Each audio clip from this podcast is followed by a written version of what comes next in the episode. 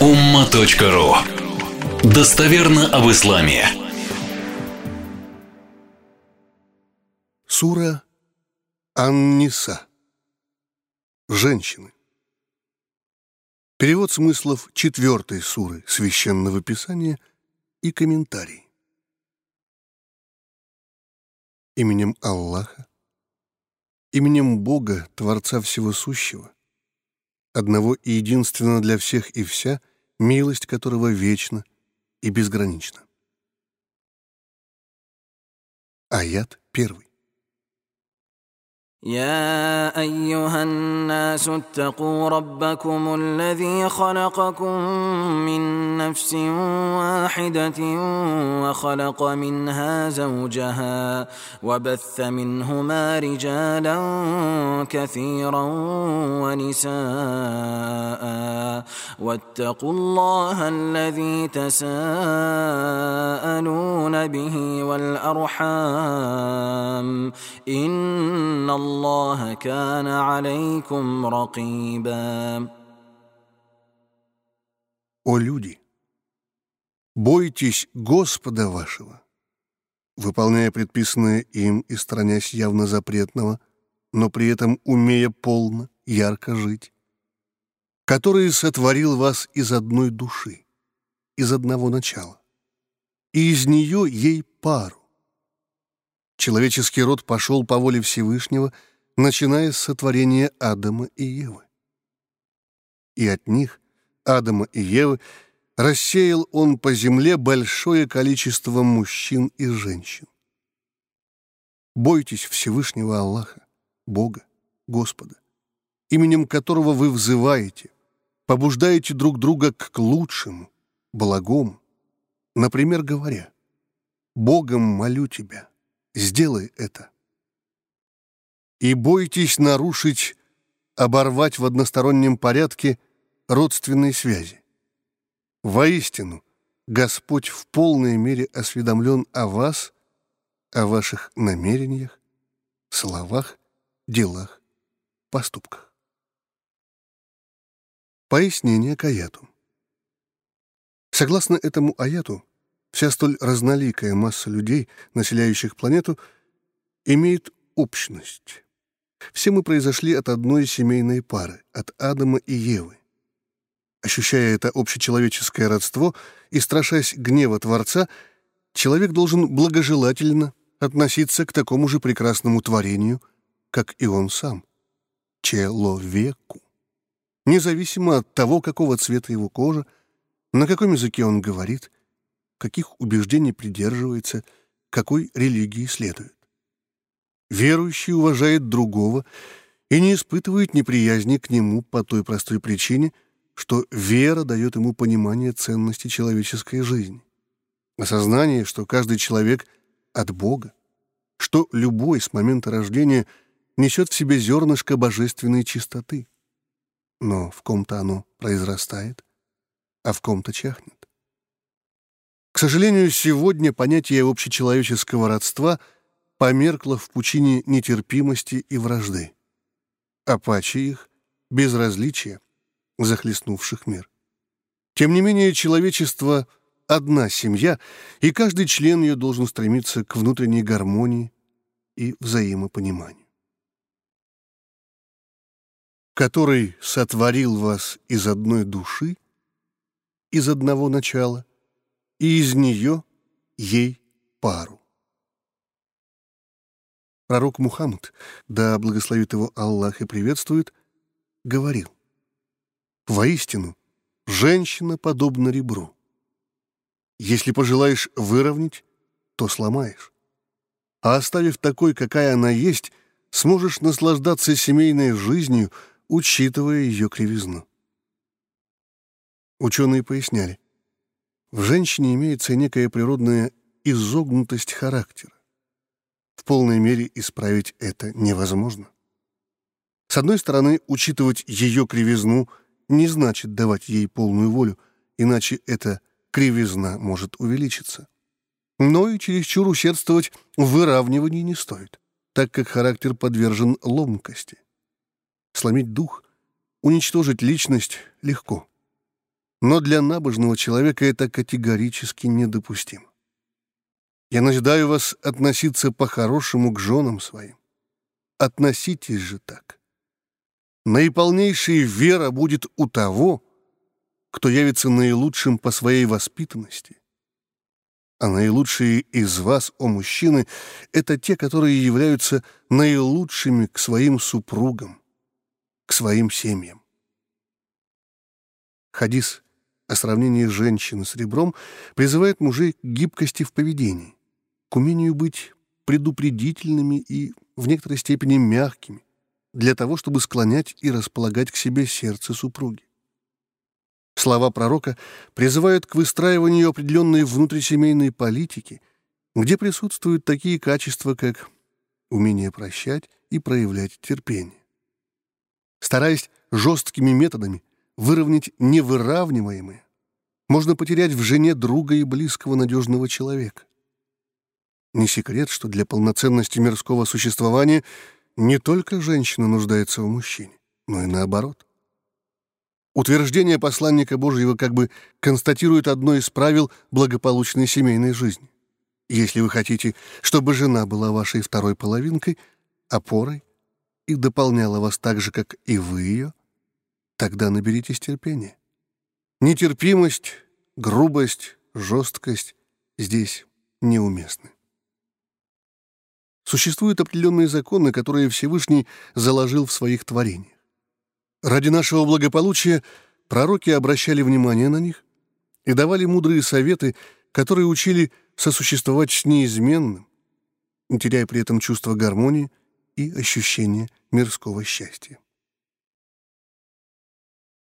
Аят второй. وآتوا اليتامى أموالهم ولا تتبدلوا الخبيث بالطيب ولا تأكلوا أموالهم إلى أموالكم إنه كان حوبا كبيرا Обращение к опекающим сирот – к распоряжающимся их имуществом до достижения ими совершеннолетия, когда они смогут самостоятельно, благоразумно распоряжаться этим. Передайте сиротам их имущество, часть наследства, оставшуюся от их отцов, родителей, по достижении ими совершеннолетия. Не заменяйте плохое на хорошее, забирая из имущества сироты что-то хорошее – взамен оставляя то, что хуже из своего либо чужого имущества. Не присваивайте себе их собственность. Не смешивайте их достаток с вашим достатком. Это присвоение себе имущества сирот — великий грех. Аят третий. وإن خفتم ألا تقسطوا في اليتامى فانكحوا ما طاب لكم من النساء مثنى وثلاث ورباع. فإن خفتم ألا تعدلوا فواحدة أو ما ملكت أيمانكم. ذلك أدنى ألا تعولوا. Если, намереваясь жениться на сиротах, опекаемых вами, и тем самым получая в распоряжение их имущество, вы боитесь, осознаете, почувствуете, что не будете, не сможете быть справедливы по отношению к ним по причине того, что нет у них отцов, которые могли бы заступиться за них, тогда не женитесь на них, а женитесь на тех женщинах из полных семей, что приятны вам которые вам по душе, двух, трех или четырех. Четыре — предельный максимум. У одного мужчины одновременно не может быть больше четырех жен. А если боитесь вы, благоразумно осознаете, что не будете одинаково справедливы к ним во всем, то есть в достаточном материальном обеспечении, идентичном жилье, равномерном внимании и отношении, то только на одной — или, если нет возможности жениться на свободной женщине, на рабыне, на подневольной. тем самым имея возможность сделать ее свободной. Это упомянутые три варианта в соответствии с историческими реалиями той или иной эпохи, наиболее приближенные к благополучной семейной жизни, наиболее оптимальные схемы супружества, в которых минимизирована вероятность ущемления прав женщины. Пояснение Каяту. Стоит отметить, что в традиционных мусульманских странах ничтожно малое количество полигамных браков – около 0,1 до 0,2%. Многоженство в исламском мире не так распространено, как кажется. Или, если нет возможности жениться на свободной женщине, на рабыне. В те времена – 14 веков назад во всем мире существовало разделение на свободных и рабов, которые имели меньшие права или не имели их вовсе. Коран изначально призывал к освобождению невольных, часто становившихся таковыми в результате военных действий. Призывал делать это безвозмездно во имя Аллаха, Бога. В Коране и в Сунне упоминаются рабы и их права, нормы установления отношений с ними — так как они были неотъемлемой частью общества того времени, что во благо процветания и развития социума требовало урегулирования взаимоотношений и регламентации их прав. В иных же цивилизациях у пленных и рабов прав не было вообще. Это упомянутые три варианта наиболее приближенная к благополучной семейной жизни. Семья — мельчайший социальный организм, лежащий в основе любого общества. К образованию ее стоит подходить крайне серьезно и осознанно.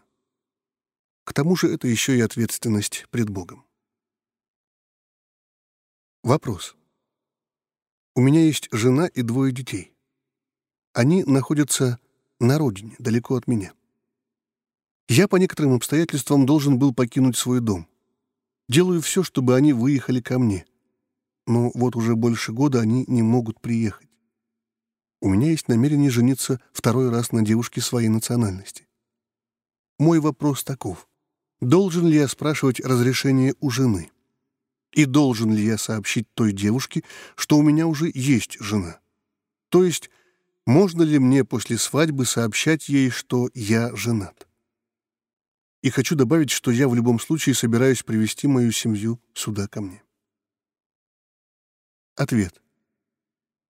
С точки зрения канонической теории, вы не обязаны спрашивать разрешение у первой жены, но, учитывая духовную практику и вероятные последствия, оповестить ее вам необходимо.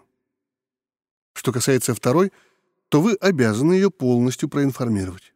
В противном случае вы совершите по отношению к ней зульм то есть притесните и ущемите ее права и свободы, что явно греховно пред Всевышним. Странно, если вы намеревались заводить полноценную вторую семью, то как же вы собирались делать это без оповещения? Вы ведь хорошо знаете, что об этом рано или поздно станет известно и возникнет немало проблем. В Коране четко сказано «И женитесь на тех женщинах, что приятны вам, двух, трех или четырех. А если боитесь вы, что не будете одинаково справедливы к ним во всем, то на одной.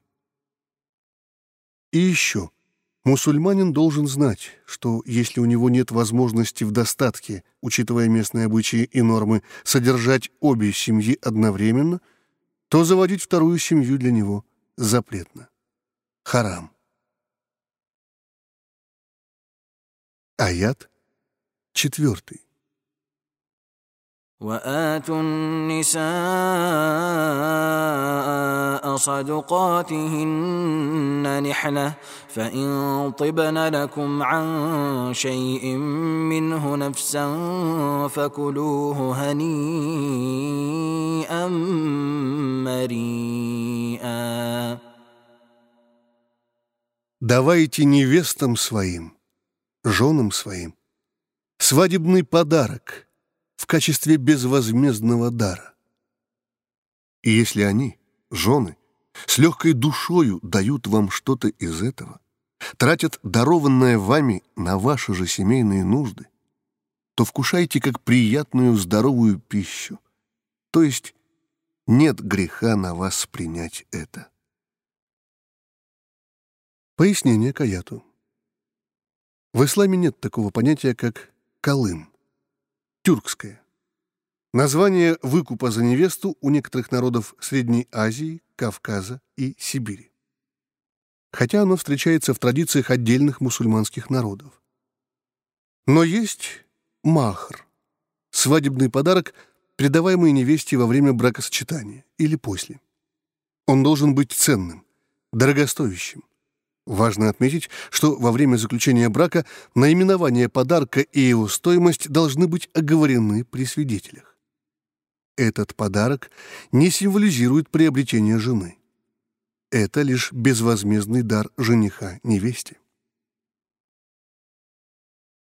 Аят пятый. ولا تؤتوا السفهاء اموالكم التي جعل الله لكم قياما وارزقوهم فيها واكسوهم وقولوا لهم قولا معروفا Не передавайте неразумным, то есть неблагоразумным, неспособным здраво распоряжаться средствами мужчинам женщинам и детям их имущество, которое вверено Всевышним в ваши руки для присмотра, пока те не повзрослеют и не приобретут минимальный жизненный опыт. Кормите их и одевайте из их же имущества. И обращайтесь к ним с благородной, вежливой речью. Аят шестой. وابتلوا اليتامى حتى إذا بلغوا النكاح فإن آنستم منهم رشدا فادفعوا إليهم أموالهم ولا تأكلوها إسرافا وبدارا أن يكبروا ومن كان غنيا فليستعفف ومن كان كان فقيرا فليأكل بالمعروف فإذا دفعتم إليهم أموالهم فأشهدوا عليهم وكفى بالله حسيبا И испытывайте сирот. Готовьте к самостоятельной жизни, пока не достигнут брачного возраста, пока не станут готовы обзавестись семьей. Если станет для вас очевидным их взросление, приобретение навыков для самостоятельного распоряжения материальными средствами, тогда полностью передайте им их имущество. Не растрачивайте же его поспешно до их взросления. Кто из опекающих богат, тот пусть воздержится и не трогает принадлежащее сиротам. Кто же беден, тот пусть, если и возьмет, то лишь необходимое, на минимум пропитания и одежды, что будет платой за его опеку. Когда будете передавать сиротам по достижении совершеннолетия и благоразумия их имущества, хранившееся у вас временно, то пусть присутствуют свидетели при этом процессе. Пусть пройдет это официально при свидетелях.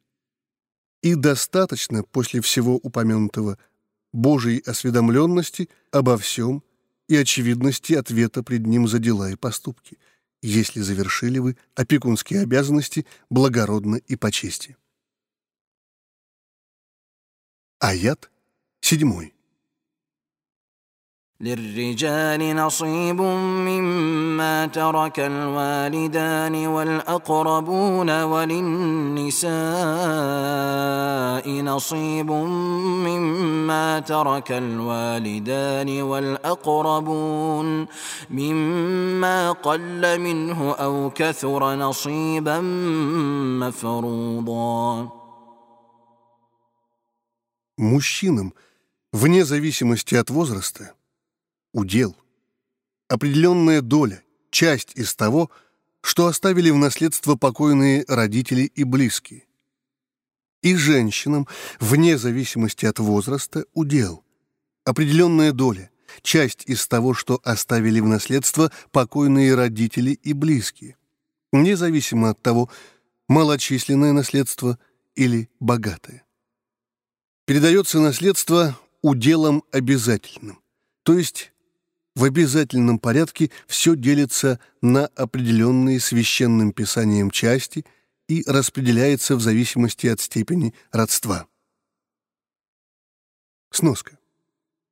Несовершеннолетние получают свой удел из наследства покойного, но не имеют права распоряжаться им, кроме как по достижении совершеннолетия. Аят восьмой. وإذا حضر القسمة أولو القربى واليتامى والمساكين فارزقوهم فارزقوهم منه وقولوا لهم قولا معروفا Если во время распределения наследства придут, объявятся дальние родственники, которые не могут претендовать на наследство, сироты и нищие, то дайте им хоть что-нибудь, пусть даже малое, во избежание обид. И обращайтесь с ними пристойно, вежливо, так, чтобы зависть, неприязнь не зародились в их сердцах. Пояснение к аяту. Подобный шаг не является обязательным. Это лишь жест доброй воли в знак сохранения теплых родственных отношений. Аят девятый. وليخشى الذين لو تركوا من خلفهم ذرية ضعافا خافوا عليهم فليتقوا الله وليقولوا قولا سديدا Два варианта перевода этого аята. Первый. Пусть же страшатся Аллаха, Бога, те, кто оставляют потомков своих слабыми, немощными, бедными, боясь за них. Пусть же боятся Господа и говорят лишь правильные, достойные слова. Второй. Пусть же опекающие сирот страшатся Бога сделать что-либо неправильное по отношению к ним. Пусть напоминают себе о том, что их родные дети никак не застрахованы от внезапной кончины родителей, от вероятности стать такими же сиротами. Относитесь же к чужим детям так, как хотели бы, чтобы относились к вашим. Относитесь к ним так же, как вы относитесь к своим. Аят десятый. إن الذين يأكلون أموال اليتامى ظلما إنما يأكلون في بطونهم نارا وسيصلون سعيرا Кто поедает, тратит на себя имущество сирот, не имея на то права, воистину опускается в их животы огонь, набивают они свои чрева огнем ада, где и окажутся в вечности и печься им в адском огне. Пояснение к аяту. Приведенные выше аяты описывают ряд положений в защиту прав сирот, что крайне важно во благо будущего любого общества. Ведь дети, оставшиеся в раннем возрасте без родителей и лишенные родительского наследства, а также опеки и заботы со стороны окружающих их родных и знакомых, завтра могут пополнить ряды преступников, наркоманов и общественных паразитов. Заботясь о другом, тем более слабом и немощном, человек заботится и о самом себе, о завтрашнем дне своих же детей. Но сколь малое количество людей и представителей государственных структур до конца осознают это. Пророк Мухаммад, да благословит его Всевышний приветствует, сказал, «Я и опекающий сироту Будем близки друг к другу в раю, подобно этому. И поднял указательный и средний пальцы, немного разжав их.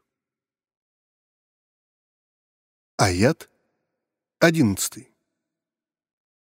يوصيكم الله في أولادكم للذكر مثل حظ الأنثيين. فإن كن نساء فوق اثنتين فلهن ثلثا ما ترك وإن كانت واحدة فلها النصف.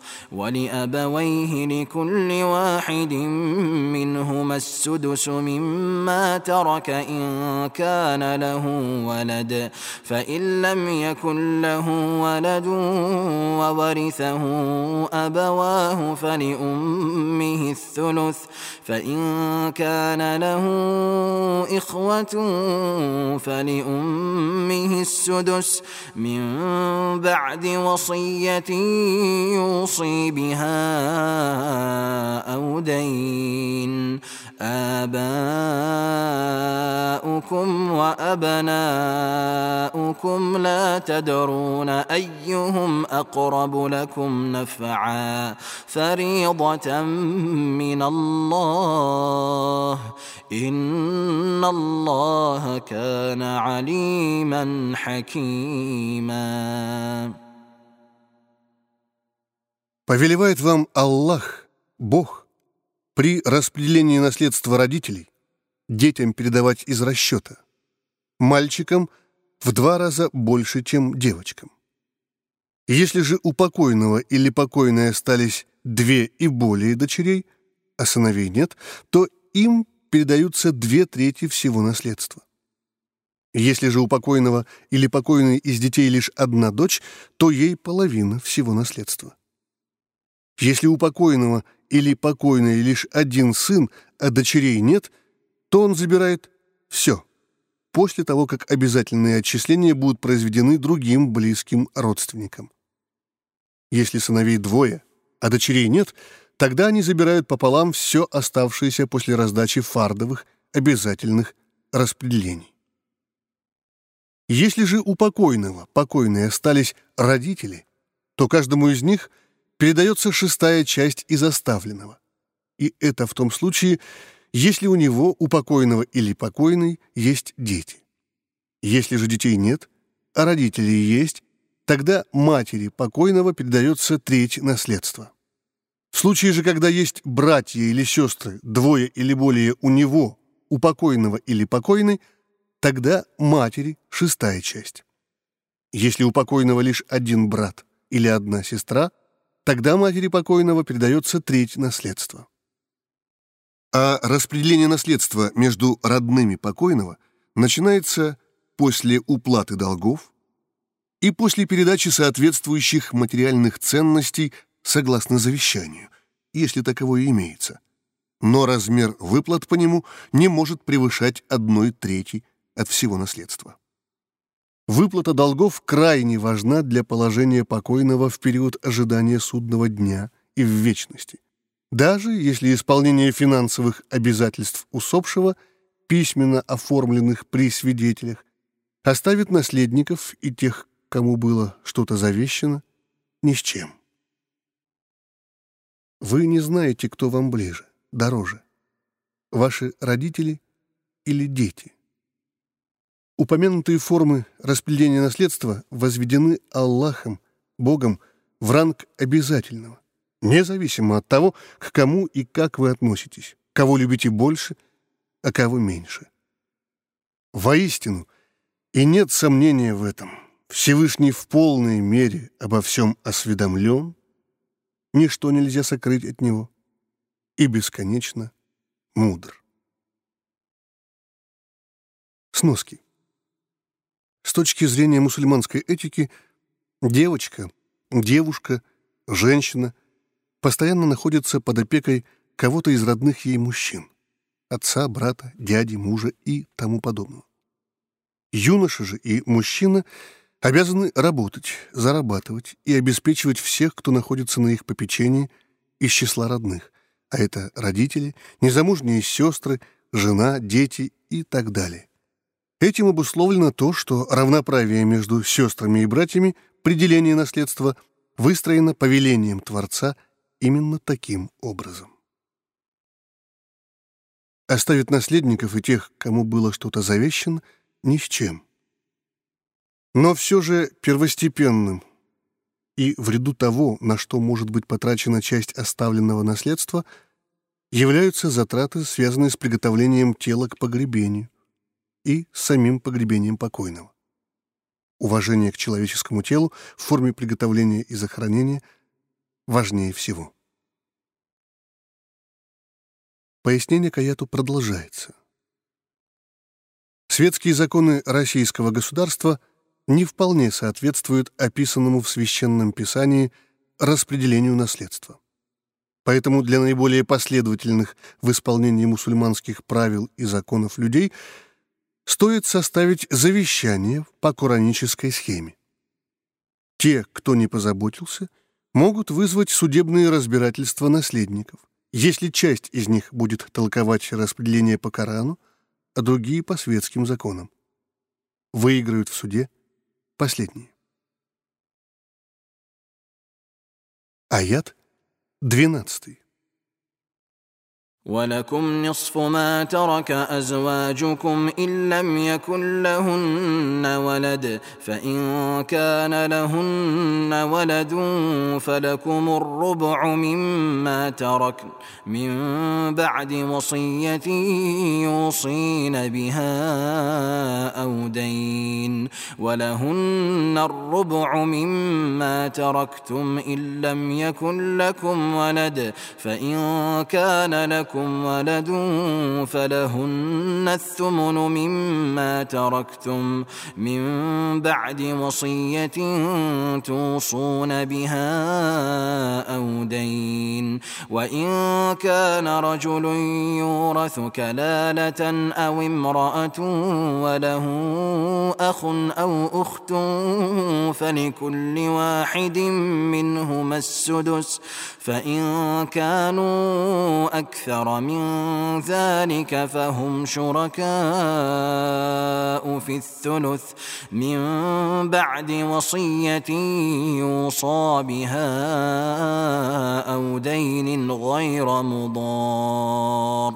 وصية من الله والله عليم حليم. Вам, мужьям, в качестве наследства половина из того, что оставляют жены, покидая бренный мир, если детей у них нет.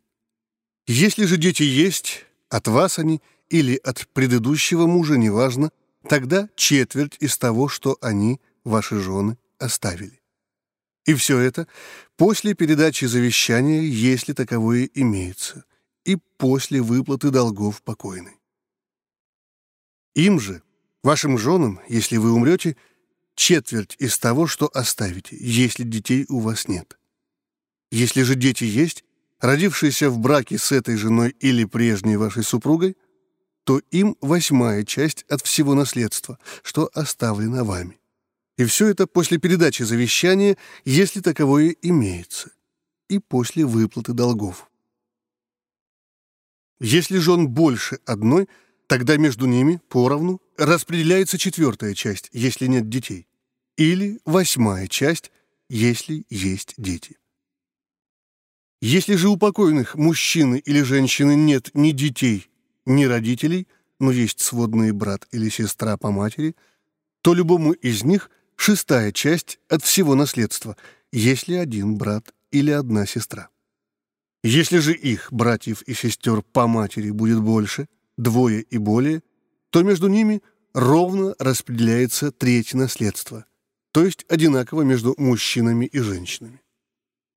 И все это после передачи завещания, если таковое имеется, и после выплаты долгов покойного, покойной, без нанесения вреда, например, когда завещается треть наследства кому-то не из благих побуждений, а с намерением навредить наследникам или когда приходят к родственникам умершего с требованием выплаты его долгов, которых на самом деле у него не было. Все это — повеление от Аллаха, Бога, Господа. Следовать вам этому обязательно и необходимо. Он всезнающ и терпелив. Сразу не наказывает людей, дает им возможность раскаяться и исправиться. Сноска. Этот аят касается только сводных братьев и сестер по матери. Относительно же родных братьев и сестер, а также сводных по отцу, то об их доле наследства указано в 176-м аяте этой же суры. Пояснение к аяту.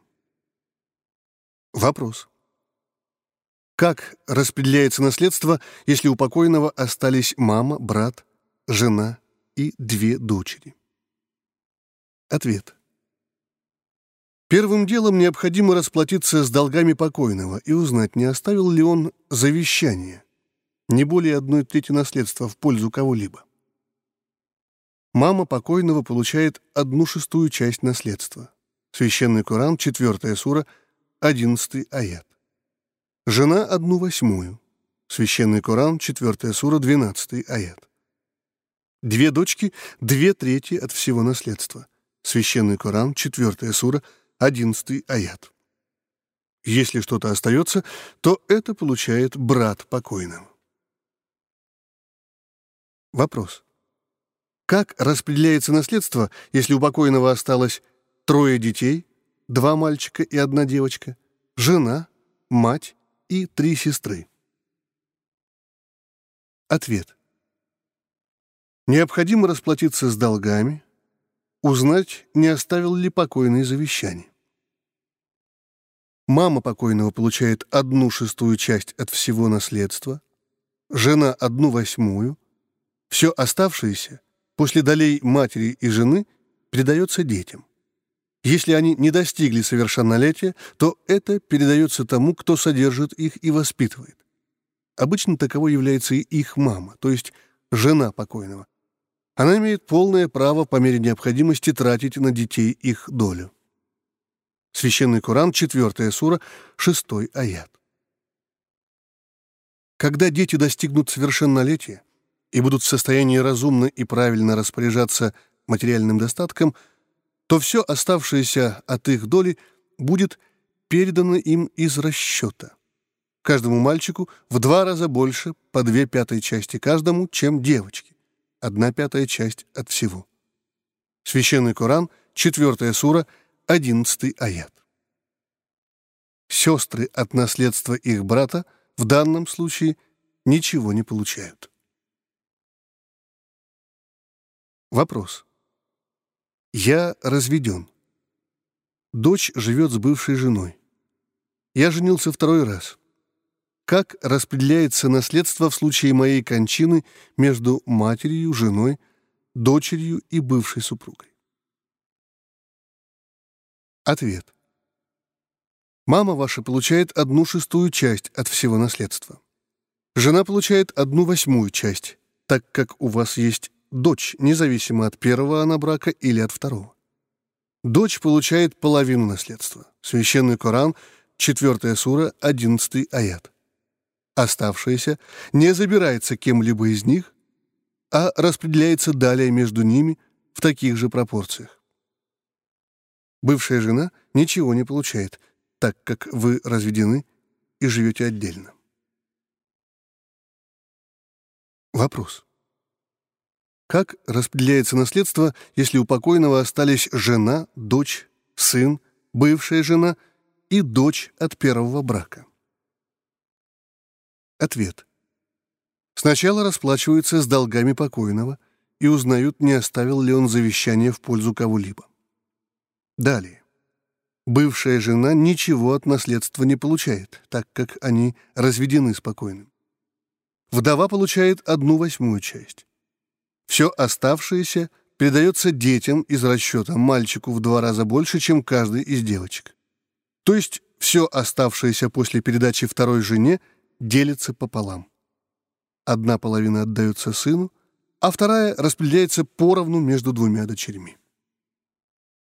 Если дети не достигли совершеннолетия, то доля их передается тому, кто содержит их и воспитывает. Обычно это мама. Она вправе тратить на детей из их доли. Когда дети достигнут совершеннолетия, она передаст им оставшуюся часть. Аят 13. تلك حدود الله ومن يطع الله ورسوله يدخله جنات تجري من تحتها الانهار خالدين فيها وذلك الفوز العظيم Это упомянутые в предыдущих аятах положения о сиротах о семейных отношениях, о распределении наследства, оставленного покойным, границы Аллаха, Бога, которые следует знать, не переступать и которых следует придерживаться. Кто покорен Ему, Богу, Господу и Его посланнику, того введет Всевышний в райские обители, возле которых текут реки, и прибудут они там вечно. Достижение этого невообразимого и непостижимого по мирским меркам — великий успех, триумф. Аят 14. ومن يعص الله ورسوله ويتعد حدوده يدخله نارا خالدا فيها وله عذاب مهين Кто не покорен Богу и Его посланнику и приступает к границе запретного, совершая недопустимое и греховное, тот в результате совершенных проступков и нарушений будет введен навечно в ад, где его постигнет унизительное наказание. Аят 15. واللاتي يأتين الفاحشة من نسائكم فاستشهدوا عليهن أربعة منكم فإن شهدوا فأمسكوهن في البيوت حتى يتوفاهن الموت حتى يتوفاهن الموت أو يجعل الله لهن سبيلا سبيلا Если ваши жены прелюбодействуют, и если ваши мужья прелюбодействуют, то у вас должно быть четыре свидетеля, видевших это воочию, подобных вам по вере, порядочности и правдивости суждения, в доказательство вины вашей супруги, супруга перед официальным судом. Очевидцы должны быть мужчинами. если освидетельствование будет положительным, то заключите ее под домашний арест, пока не умрет своей смертью по приходу старости, или пока Бог не даст иной путь разрешения проблемы. Пояснение Каяту. Данное положение, домашний арест, было формой наказания прелюбодеек на начальном этапе установления мусульманских канонов. Допускалось таковое только в том случае, если очевидцами, которые воочию видели процесс соития, было клятвенно проговорено свидетельство греха перед судом. Мужчин прелюбодеев же на тот момент наказывали публичным упреком и оскорбительным, позорным побитием башмаками. Сохранялось данное положение до того момента, пока кураническим текстом и сунной не была определена окончательная форма наказания за прелюбодеяние. Подробнее об окончательной форме наказания за прелюбодеяние смотрите во втором аяте 24 суры Священного Корана. Кстати, куранические повествования, касающиеся наказаний, обращены к представителям власти и судебных органов. Самосуд в исламе категорически запрещен и недопустим. Тот же, кто вершит самосуд, наказывается в соответствии с нанесенным другому человеку ущербом во избежание беспорядков в обществе. Аят 16. واللذان ياتيانها منكم فاذوهما فان تابا واصلحا فاعرضوا عنهما ان الله كان توابا رحيما И тех двоих из вас, кто совершит это, аморальное преступление, подвергните наказанию. Если же они оба раскаются и исправятся, то не троньте их. Воистину, Аллах, Бог, Господь, принимает покаяние, раскаяние и безгранично милостив. Аят 17. انما التوبه على الله للذين يعملون السوء بجهاله ثم يتوبون من قريب فاولئك يتوب الله عليهم وكان الله عليما حكيما Покаяние Господь принимает у тех, кто совершает плохое, греховное, скверное по глупости, слабоволью, а затем, не оставляя на потом, поспешно раскаивается. Этой категории людей Всевышний простит. Он всезнающий и мудр. Аят 18. وليست التوبة للذين يعملون السيئات حتى إذا حضر أحدهم الموت قال إني تبت الآن ولا الذين يموتون وهم كفار أولئك أعتدنا لهم عذابا أليماً Но не будет принято покаяние у тех, кто совершает многочисленные грехи вплоть до прихода смерти.